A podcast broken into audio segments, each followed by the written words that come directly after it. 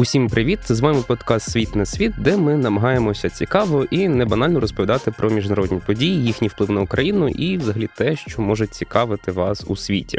Сьогодні біля мікрофону Олег Павлюк, і ми будемо говорити про з одного боку доволі нині актуальну і так само непросту тему, а саме відносини України з Грузією, і те, як вони взагалі дійшли до такої, можна сказати, критичної точки, які можуть бути шляхи виходу, чи можна пояснити логіку дій грузинської влади, яка начебто мала би розуміти нинішній стан України з огляду на те, що вже понад 12 років окупована частина її території, якщо точніше, одна п'ята частина території. І звісно ж будемо говорити в цьому контексті про ситуацію із колишнім президентом Грузії і громадянином України Міхаїлем Саакашвілі, як вона позначилась на українсько-родинських відносинах, і так само на перспективах власне європейської інтеграції Грузії і відносини з заходом у цілому. А допомагатиме мені у цьому редактор європейської правди Юрій Панченко, який системно вже протягом багатьох років відстежує питання Грузії та українсько-грузинські відносини. Юрію, привіт, вітаю. Почати хотілося б, мабуть, трошки здалеку, оскільки тема доволі така комплексна і непроста. Але якщо спробувати принаймні підсумувати, ми всі розуміємо, що десь, от з початку повномасштабного вторгнення, грузинська влада йшла на дуже такі непопулярні в українському суспільстві кроки, і власне багато її заяв вони були для нас доволі, ну якщо можна так сказати, неприємними. Але ж не можна сказати, що відносини погіршились одразу після початку повномасштабного вторгнення. Мало бути щось, що цьому передувало. От з якого приблизно моменту можна сказати, що відносини між Україною та Грузією почали погіршуватися, що власне і призвело до нинішньої ситуації. Ну, мабуть, е, дійсно варто брати початок із того, що Україна стала місцем тяжіння грузинських опозиціонерів. Ну і звичайно, спочатку перше призначення Саакашвілі на Державну службу України головою Одеської ОДА, ти пам'ятаєш, що це було ще при Порошенку. Ну а потім його друге призначення, нехай воно було таке досить е, формальне. Голова центру реформ, але я нагадаю, що тоді всерйоз розглядалося питання призначення його віце-прем'єром, тобто з фактично таким прицелом на прем'єра. І звичайно, що це було досить боліч сприймано в офіційному Тбілісі, тим більше, що українська влада повністю проігнорувала якихось там їхні. Побоювання, їхні зауваження, в принципі, хочемо і зробимо. Могли би принаймні з ними провести якусь тоді бесіду. Тобто відносини досить давно вже в не дуже доброму стані. Фактично, от десь середині каденції грузинської мрії це правляча партія в Грузії. Ну а війна фактично стала каталізатором. Все, що було складне, але те, що не виходило, воно вийшло, тому що Грузія, як е, ну ми всі знаємо, вона відмовилася сказали, втягування у війну і обмежується лише гуманітарною допомогою. Е, приймають українці, приймають до речі дуже добре. От е, передають генератори але не військова техніка, при тому, що як виявилося, Україна подавала заявки на надання і зброї. Ми про це ще детальніше поговоримо. А Ось почати хотілося б із моменту вже одразу після повномасштабного вторгнення. Політично грузинська влада заявляє, що вона всіляко підтримує Україну. Вони власне розуміють, в якому становищі вона опинилася. Як ти вже зазначив, власне, є гуманітарна підтримка, але з іншого боку, Грузинська влада при цьому публічно, принаймні, всіляко намагається навіть тій допомозі, яка від неї безпосередньо не відходить, якось протидіяти. Ось можна, наприклад, згадати ситуацію з грузинськими добровольцями, яким е, партія влади, наче навіть там погрожувала кримінальними переслідуваннями через те, що вони відправляються в Україну, при цьому вони там мають офіційний статус. Їм не давали виїзд спецрейсом. Тобто це той фактор, який вони вважали, буде показувати, що грузинська влада втягнута у війну, а вони всіляко від цього якось уходять. Тобто їм не забороняли їхати, але будь-яка державна е, допомога, що могло би подаватися Москвою, а от бачите, Грузія на боці України, це було для них типа червоною лінією, яку вони так і не перетнули. Тоді перейдемо до питання безпосередньо, як ти вже сказав, військової допомоги. Власне, після матеріалу на європейській правді в українському та й власне грузинському інформпросторі піднялась хвиля про те, що українська влада зверталася по запит на отримання зенітно-ракетних комплексів БУК, які були передані Грузії ще у 2008 році, здається, так якраз на тлі е, тодішньої російсько-грузинської війни. І грузинська влада відповіла відмовою. Потім вони почали говорити, що ці комплекси вони взагалі купували, і що Україна не може просити їх е, просто так от повернути. А чому ми ж тоді просимо у Німеччині там е, не знаю леопарди? Це ж німецька власність, або у США Патріоти, вони теж їхня власність, а не наша. Ну чомусь просимо. Ну от як можна пояснити цю тоді логіку дії Тбілісі ну, офіційного? Давай я відразу, коли ця інформація вийшла, була трошечки спотворена і сприйняли, тому що нібито ми от прямо зараз зверталися до грузинської влади. Це неправда. Мова йде про події, мабуть, перших тижнів війни.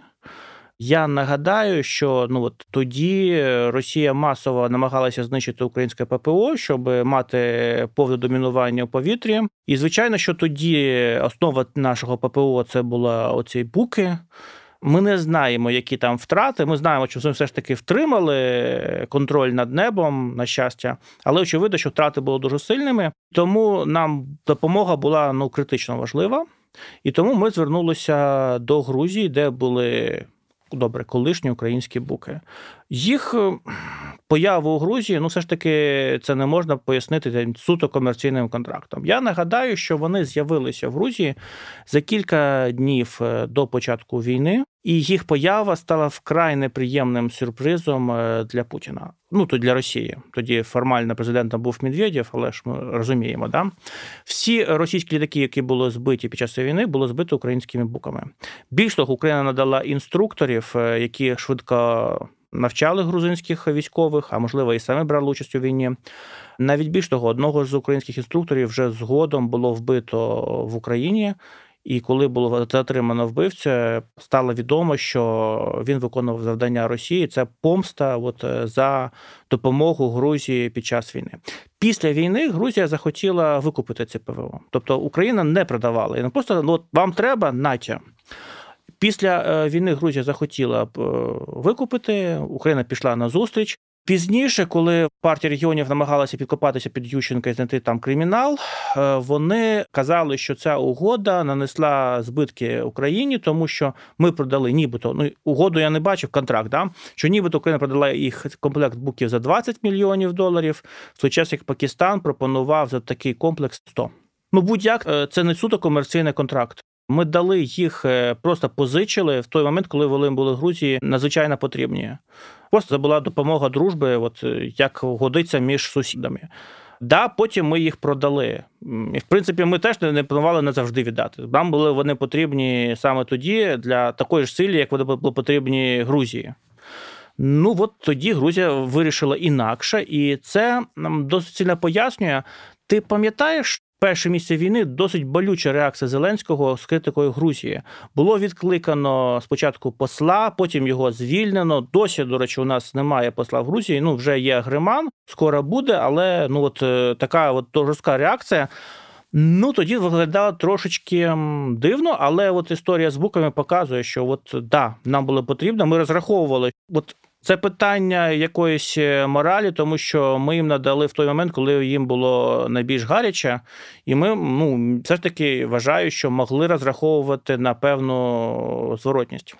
Є якась можливість, що грузинська влада в якийсь момент все ж таки Чинна? вирішить чинна? Ні, тобто не перегляне позицію, не і... перегляне жодним чином. Е, всі, що ми бачимо, тенденції, ну показують, що йде до зворотнього. Тут якраз логічно, мабуть, буде спитати про те, наскільки коректно називати нинішню владу в Грузії проросійською, особливо з огляду на те, що вона вже починає публічно просувати ідею відновлення прямого авіасполучення з Росією. Вона абсолютно нормально, якщо судити з її заяв, ставиться до того, що росіяни мають право на спрощений безвізовий в'їзд до року, якщо не помиляюся, і що вони масово скуповують в Грузії нерухомість, що починає навіть утворюватися відносно впливовий політичний рух, який є відверто проросійським і який починає впливати на дії в парламенті.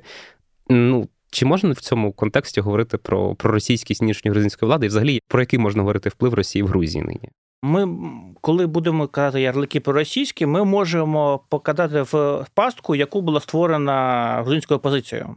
Вони з самого початку казали, що ось от їх наступники це проросійський реванш, тому ми маємо не дати їм шансів навіть пропрацювати каденцію.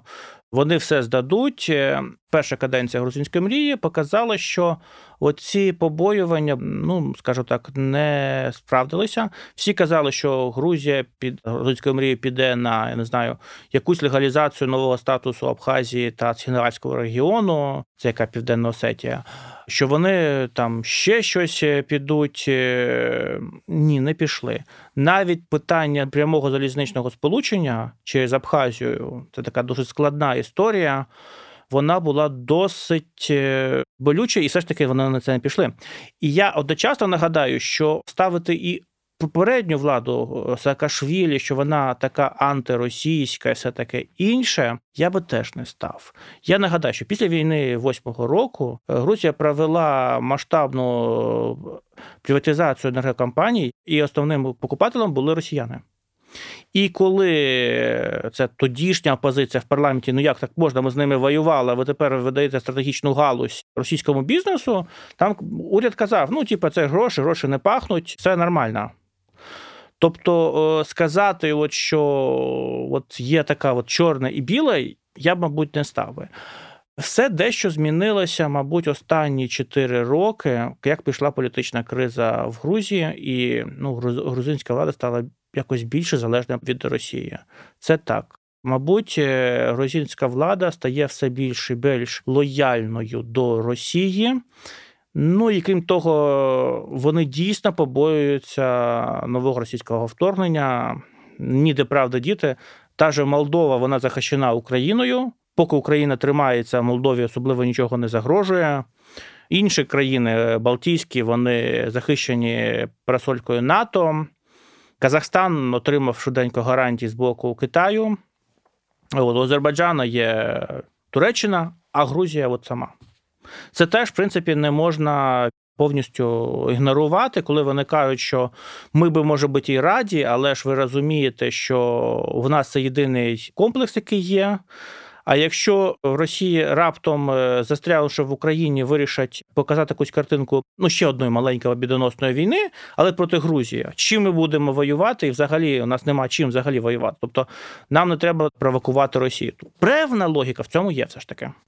Я там бачу навіть в анонімних телеграм-каналах вже писали російські, що, начебто, готуються якісь от якраз плани відволікання уваги російського суспільства я, від провалів. Я знаю, що за канали ти ага. читаєш. Ну я так, просто щоб розуміти, Грузія і Вірменію навіть там готувалися злити Азербайджану, що тільки не пишуть насправді. Е, скажемо так, я впевнений в тому, що такий варіант відволікати уваги, напевно, на столі в Кремлі лежить. Тобто, якими би там не були добрі відносини з нинішньою грузинською владою, якщо це буде потрібно для якогось виживаємості російського режиму, для показання успіхів. Ну цими відносинами легко пожертвують. Е, перш ніж перейти вже до іншого питання, саме долі Міхайла Саакашвілі, доволі непростої долі в багатьох сенсах, хотів би, щоб ти пояснив нам а, взагалі, якою є зараз ситуація із політичною системою в Грузії? Ми от знаємо, що є грузинська мрія, партія влади, є її неформальний куратор Бідзіна Іванішвілі. А що там з опозицією? От ми чули, наприклад, є єдиний національний рух. А наскільки він взагалі є реальною нині політичною силою? Як а... до цього ставляться власне грузинське суспільство і так далі? Грузія парламентська республіка, тому президент має церемоніальні функції але певні функції має.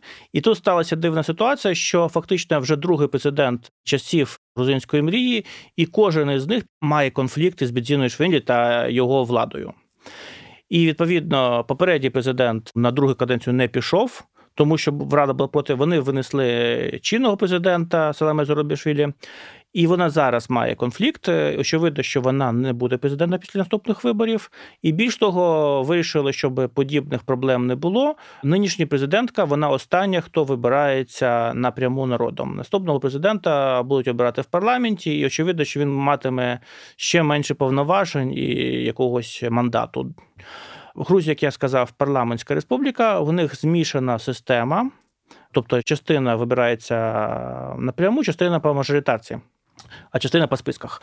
І завдяки мажоритарці грузинська мрія має більшість, а в попередньому парламенті мала і конституційну більшість тому що вони фактично беруть 100% або 99% мандатів по мажоритарці. А позиція є. Всі очікували, що після поразки, після всіх перипетій Саакашвілі, єдиний національний рух якось е, маргіналізується. Ти бачиш, що він регулярно генерує якісь скандали. Від нього виходять політики, які е, засновують інші партії, але цього не сталося. Так чи інакше, єдиний нацрух залишається провідною опозиційною партією. І це певною мірою трагедія Грузії, тому що до Саакашвілі досить неоднозначне відношення. Є ті, хто його дуже любить, підтримує, але для багатьох все ж таки він досить авторитарний лідер, недемократичний. І тому, навіть визнаючи, що грузинська мрія вона не виконала своїх обіцянок і провалилася, вони не готові голосувати за партію Саакашвілі. Хто має бути третьою силою? Це постійне питання. Є купа маленьких партій. Але вони не мають великого рейтингу, хоча там є дуже цікаві політичні проекти. Але тим не менш, фактично, е, мені здається, в тому, що в них немає особливих ресурсів. В першу чергу, в таких країнах пострадянського простору питаються, хто контролює телебачення. В єдиного національного руху є канали, а в них немає. Тобто вони фактично прив'язані к виборцю столиці, ну і відповідно не можуть вийти з цього гетто. Певною мірою е, мала бути третьою силою партія колишнього прем'єра Гахарієв за Грузію. Він був прем'єром при грузинської мрії, тобто це вже ті, хто йдуть із грузинської мрії. Ну, скажімо так, він набрав досить непоганий результат, але не такий, щоб казати про третю силу. От, е, саме так. І фактично дійсно досить залишається протистояння між е, мрією та націоналами.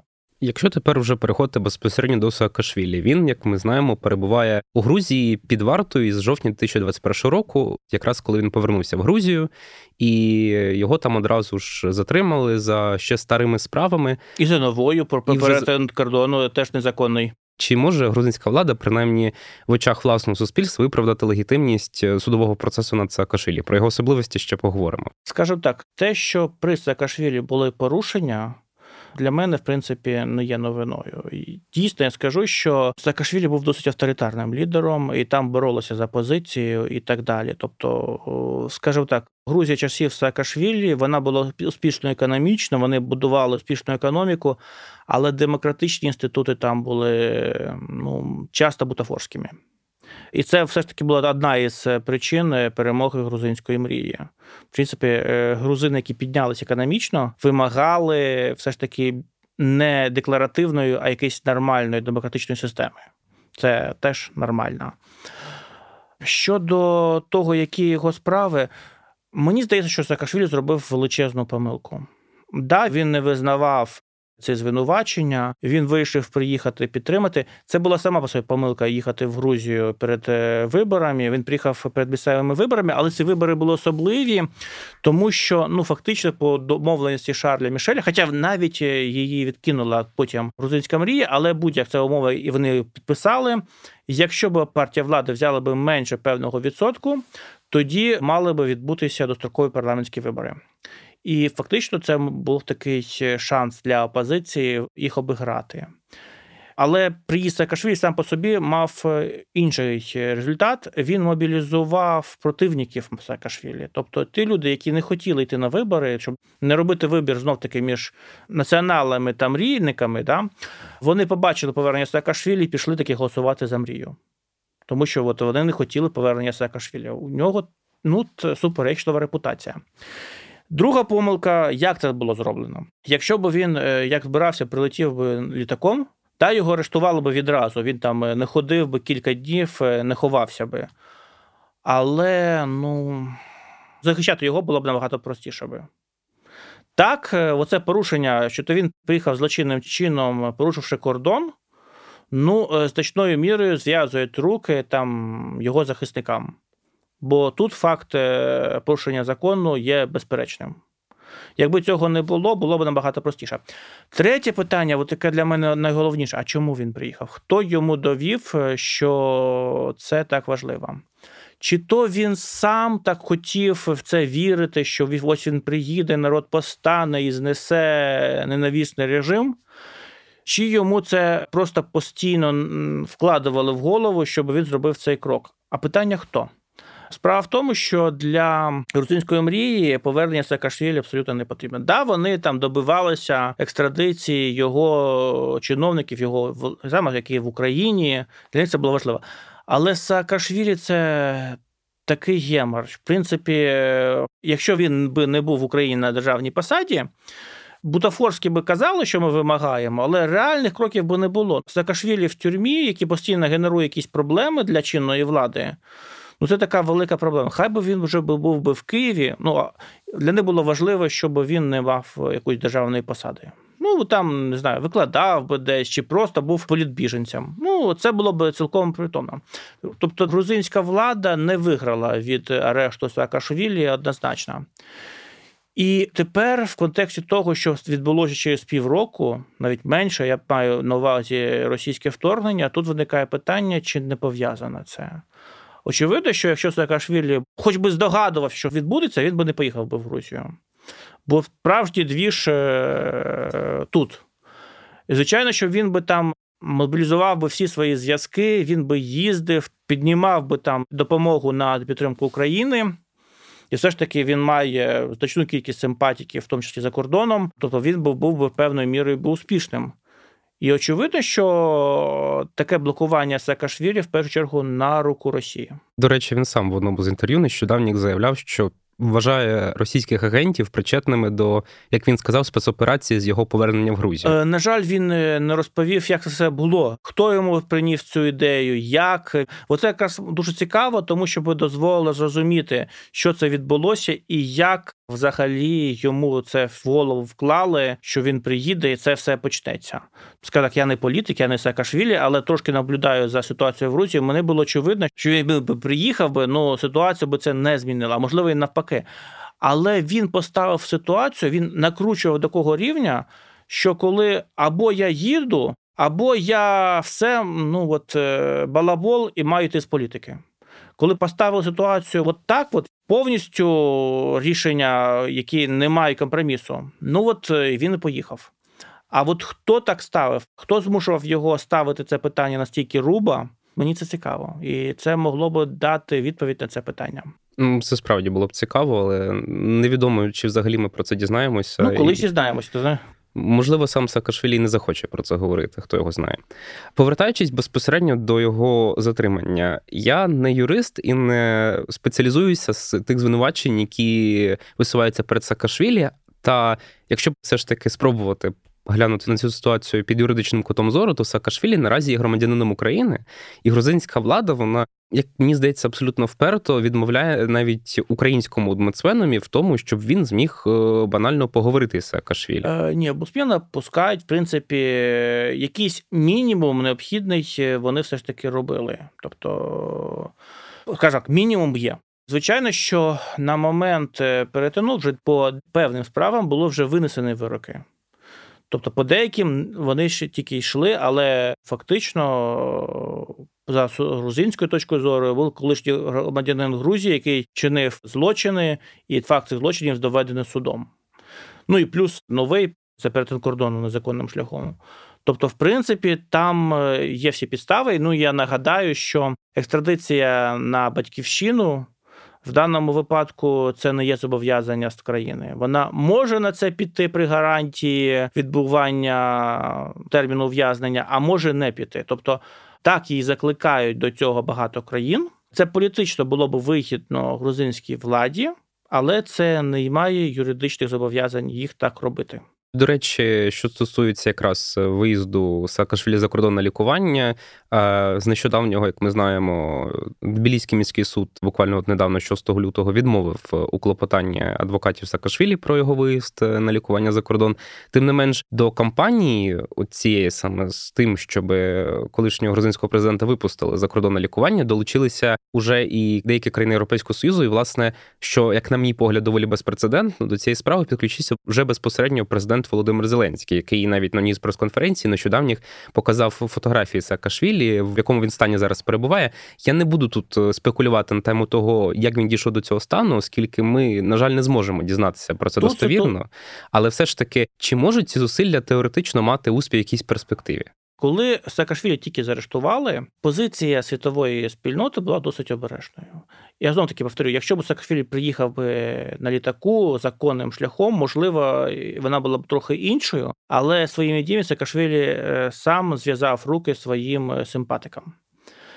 І якби е, грузинська влада не наробила помилок, оці відеозаписи з камери Саакашвілі тягнули силоміць, що явно там його принижує то е, відношення заходу було би ну, більш таке спокійне. Коли побачили, що поводження із колишнім президентом ну, певною мірою нагадує катування, звичайно, що це різко змінило фокус відносин. Тим більше воно наклалося взагалі на погіршення відносин Заходу із Грузією, про це можна поговорити окремо. І в такому випадку голосів до те, що питання Саакашвілі є важливим, і Захід має не поступатися, стало все більше і більше, і воно стане більш потужним. Ну і позиція України, яка була досить обережною на початку. Але очевидно, що у нас є певне розчарування у відносинах із Грузією, і це приводить до того, що українська влада робить все більше більш різкі кроки, які не подобаються грузинській владі. Мене тут, до речі, дивує дещо позиція президентки Соломи Зурабішвілі. Вона має формальні повноваження помилувати Саакашвілі, щоб його могли випустити на лікування за кордон. Але вона при цьому стверджує, це була буквально нещодавна заява, яка якраз коментувала рішення Тбіліського міського суду. Це призведе до дискредитації репутації країни, і до цього докладеться власне звільнений Саакашвілі. Тобто він буде нібито використовувати на її думку, якщо впливати з того, що вона написала, заявила точніше, свій стан для того, аби доводити, яка грузинська влада погана. При тому, що сам Саакашвілі, ну як на мене, і немає зараз фізичних якихось достатніх показників, аби впливати на грузинську політику, якось брати там активну участь. Та й власне навряд чи він там буде сам зараз дискредитувати. Це суто моя позиція. Чому власне вона от посідає таке от обережне становище? Бо, як мені здається, її рішення може по суті і вирішити цю от політичну може. кризу. Частково. Але варто пам'ятати, що це політик, який не має власного електорату. Якби нам не допомога Бідзіни Іванішвілі, вона би не виграла вибори. Вона не має власного електорату, якоїсь е, підтримки значної в грузинському суспільстві. Вона так виграла, тому що туди вклалися величезні гроші Іванішвілі. Хоча вони самі не знали, чому саме це було рішення саме Іванішвілі. Е, грузинська мрія була в принципі проти її. Вони вважали, що когось із треба було брати із них більш надійного. Але вибрали її, е, були змушені підтримувати її. Вона стала президентом. Вона проводить політику часто тут трошечки дозволить покритикувати грузинську владу там і опозицію, не стаючи на бік опозиції. Але найголовніше, вона з самого початку казала, що вона не буде помилувати Саакашвілі за будь-яких обставин. Зараз, коли ну да, дійсно вона могла би зняти величезну проблему для Грузії, вона це ж того не робить. Я навіть чув від грузинських політиків опозиційних е, припущення, що фактично е, їй погрожують чинна влада, що якщо вона це зробить, то там за її безпеку там вони не відповідатимуть. Навіть так. Е, скільки це правда, я стверджувати не можу, але в ситуації, коли питання Саакашвілі є вкрай принциповим для грузинської влади, за яких причин теж окреме питання, вона не йде на такий гострий конфлікт. Угу. Тепер мені здається, буде логічно якраз те, про що ти частково згадував, поговорити про відносини Грузії та Заходу, і, зокрема, в контексті повномасштабного російського вторгнення в Україну. Я пригадую, що ще кілька років тому Грузія була таким своєрідним локомотивом євроінтеграції, зокрема там в контексті асоційованого тріо. В першу чергу по НАТО, бо там і, е, навіть були припущення, що Грузія отримає ПДЧ. При тому, що попереду України, хоча ситуація в них була на той час приблизно однакова, теж частина окупованої території. Так, але вони, повір мені, вони набагато більше інтегровані uh-huh. в систему НАТО, ніж були ми на той момент. Uh-huh. Зараз, мабуть, вже ні. Але вони робили навчання із НАТО на території Грузії, де вони були керівником цих навчань. Це був перший прецедент, коли країна, не член НАТО, робить е, натівські військові навчання у себе вдома і їх е, фактично модерує. Угу. І тоді навіть була така заява, пригадую, прем'єра Грузії Гарібашвілі з трибуни ООН. Знову ж таки, це було ще в довоєнні часи, умовні, що до 2024 року ми подамо заявку на членство в ЄС. Минає певний час. І Європейська комісія дуже жорстко починає критикувати Грузію. Причому йдеться не конкретно там навіть про справу Саакашвілі, яка, як ми вже поговорили, значно вплинула власне на відносини Грузії заходу, а й в принципі в контексті реформ. Чому так сталося? Чому грузинська влада раптом вона почала плентись у хвості, і їй навіть в минулого року на саміті ЄС надали статусу кандидата. А цього року, як уже сама грузинська влада визнає, навіть цього року вони вже можуть на нього і не розраховувати. Все було добре, поки були добрі рейтинги. Поки можна було собі забезпечувати перемогу на виборах без якихось маніпуляцій, все було добре. Але коли стає питання європейська перспектива чи особиста влада, ну робиться вибор в бок е, влади. На мій погляд, переломним моментом стала так звана ніч Гаврілова 19-го року. Е, мабуть, нагадаю, це величезні протести, які спричинили ну Формально не така та і значна подія. У Тбілісі відбувся форум міжпарламентської асоціації православ. Якісь там депутати з православних країн збиралися, але головою був росіянин, православний комуніст. От Гаврілов, і він сів в кресло спікера, як ну як мало бути, але ця опозицію обурило. Несподівано просто народ вийшов, тому що фактично це було відповідь на таку дружню до Росії політику Just Business, і вони хотіли дізнатися, а що ми так з Росією? Ми У нас тепер все добре з ними, чи вони як і були окупанти? Мітинги були розіграні дуже жорстко, і це власне перший прецедент е, при грузинської мрії. Е, раніше вони казали, ну ми там може такі погані, але таких жорстоких розгонів, як при Саакашвілі, при нас немає. А тепер з'явився прецедент, і це суттєво змінило і підтримку грузинської влади, і так далі. Але попереду були вибори 2020 року. І от вибори 2020 року вся опозиція вважає е, фальсифікованими. Вся від проросійської до прозахідної. І вони тоді відмовилися йти в парламент. При тому, що важливо було, що це було рішення не тільки партії Саакашвілі, а всіх. Потім там одна партія пішла, якраз проросійська, але тим не менше, опозиція вважала, що це є фальсифіковані вибори. І оце досить довге протистояння спробував вирішити Шарль Мішель.